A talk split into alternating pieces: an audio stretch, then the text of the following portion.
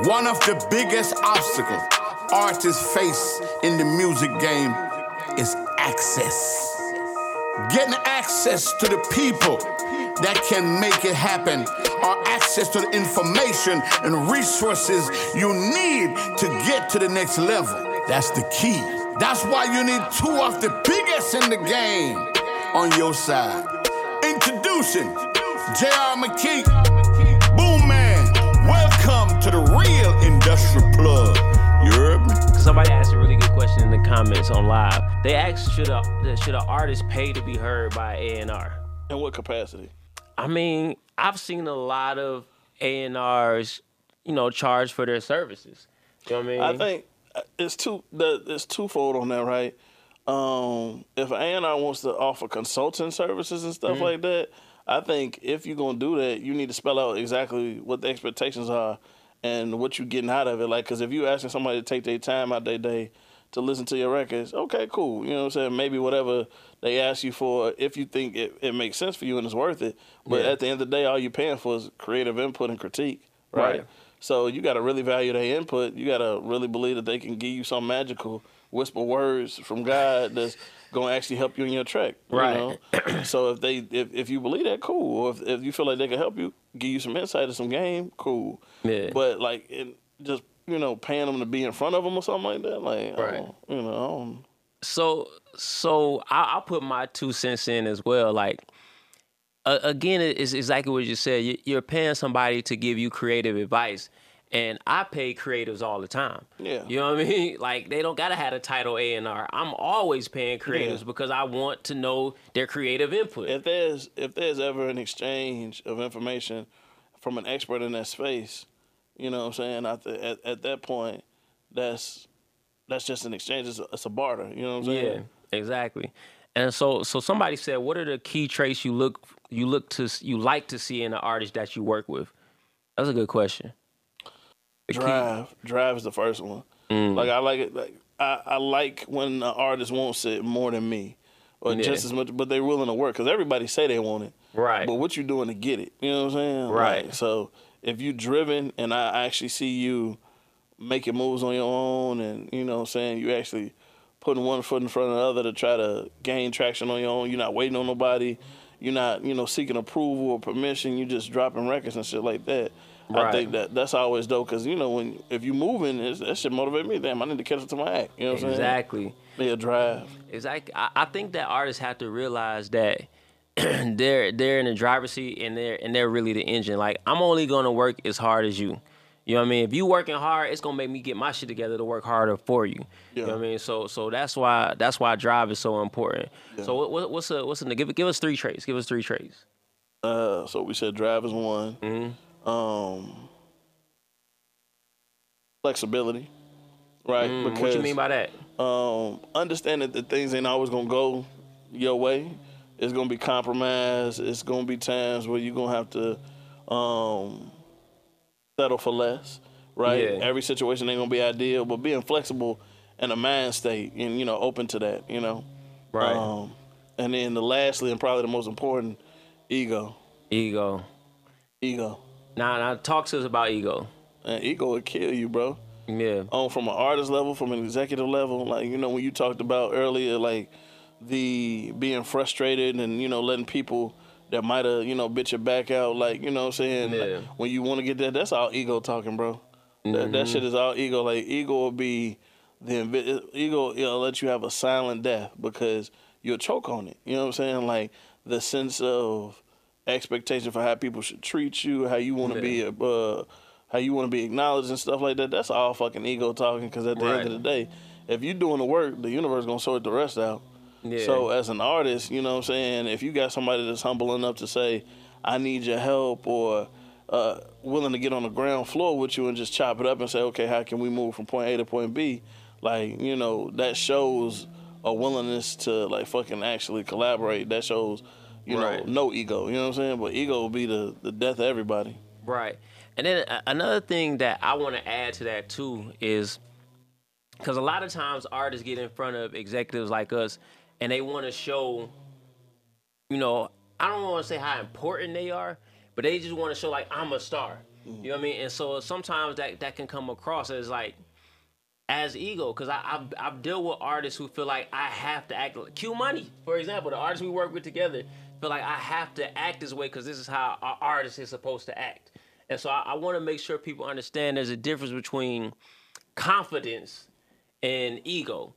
You know what I mean? Like don't get don't don't ever not be confident, but don't never let that cross into you behaving the wrong way. Um, as a like the way of ego, like oh no, you can't tell me nothing because I'm the artist and I'm supposed to do this.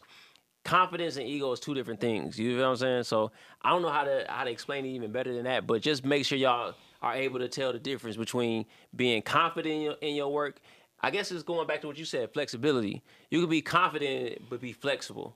You know what I mean? Y'all know what's going on, man. It's your big homie Boomman, checking in. Authentic Empire's own CEO. If you want to set up a meeting, you want to rock with the team, you want to get heard, all you got to do is log on to www.authenticempiremg.com or text the number 448-570-40. Let's get it. Booming. Hey, JR McKee here. Listen to all of my artists, managers, and executives. It's time to evolve into the streaming business. I'm the number one streaming executive in the industry with over 30 platinum and gold records in the last two years alone. I've been teaching everybody how to do what I do. So if you're interested in breaking through in the streaming business, go ahead and enroll in my masterclass to join my Stream Team community. The link's in the bio. Or visit our website, thestreamteam.club. Getting into that, I want to talk about this for a second because me and Norva actually did have the pleasure of working together with through TIG. We worked on Q Mm-hmm. My Money. brother Fly, my brother Dada. Yeah, we worked on Q Money. We worked on um YFN and Lucci. And so and so let's go back to Q. Q was uh so if y'all don't know who Q Money is, he got that record neat.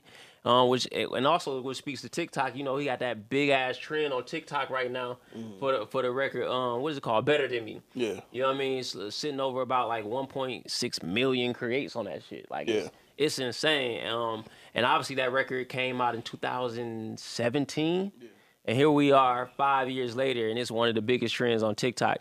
But what what what made you? And by the way, I, I just want to throw out one more thing. I remember we we met Norva at church. We're, Yeah. we're- yeah, we, we were at church. We were at the one church in LA because I always go. I mean, I'm I'm a very faithful brother. I'm always at church, and so I took Q money to church one Sunday. Yeah, yeah. And, and we ran into a Norva at church, and Norva was like, "Yo, we gotta get this deal done. I want it." You know what I mean? It was early on too. That was early. Yeah, it was early on. So Yeah. so kudos to my brother. Like he really do got the ear. He really know what he's talking about.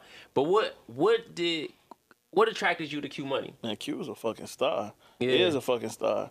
Hands down, like Q is the charisma, the personality, charming. Like you're not gonna talk to Q and not smile. You know what I'm saying? and then Exactly. for you know, he he walked in the room and his his personality was just magnanimous. It was Yeah. you know Nigga said magnanimous. you don't really gotta you ain't really gotta say much for Q. You know what I'm saying? yeah. Yeah. So- he had his son Nas with him all the time. Right. Nas was a stepper. You know what I'm saying? Nas was dancing and shit. Like yeah. So what's what's the star personality like? What does that look like? I, I, I could not I could not put that into words for you, my brother. yeah. Because if I could, I'd be a lot further. I, you know what I'm saying? Right. I'd just be looking for. I just have a collection of stars. I can't. I can't put that into words because it's, It's- it's specific and unique Yeah. to every single act. Like you know, to what? First of all, it ain't a lot of stars nowadays, right? It's very far and few in between. Social media didn't help that because I remember when you know I was growing up and I was really big on like um I was a, a huge huge still am uh big fan of Puff growing Yeah. up because he embodied you know a space where I wanted to be just like that an executive who you know was a creative but also made his own little enterprise and stuff like that and I remember thinking to myself like simple shit like damn I wonder what I wonder what his favorite restaurant is. Like I wonder what I wonder what he really driving. I see the cars in the video, but what he really driving? Right. Now with social media, you know what your favorite artists eat for breakfast. You know their favorite cereal. You see them with boogers in their eyes and shit like that. It's too much access. Right. So it kind of deflates how special they are to you. Right. That in addition to it just ain't a bunch of stars out nowadays. You know what I'm saying? Yeah. Like people who you walk in the room and you you just feel, You it feel like that. You you see people trying to get next to them just to say they was in the same space. Yeah. You know, for me personally, mo- the majority of acts nowadays they regular. Mm. I, so ooh, you just threw you threw that one out there. I was what I was gonna say before you just threw that out there that most of y'all artists is regular. Is what I what I think, man. It's it's literally like an aura that they have around them. Like you walk into the room with somebody and you feel their aura. That's a star personality. You know what I mean? And, and I think it's deeper than than music itself. It's just an energy that they carry. Yeah. You know what I mean? It's just an energy that they carry. But we got to go back into that little hot take right there. what do you mean most of these artists is regular? Because Oh, they don't want to hear that.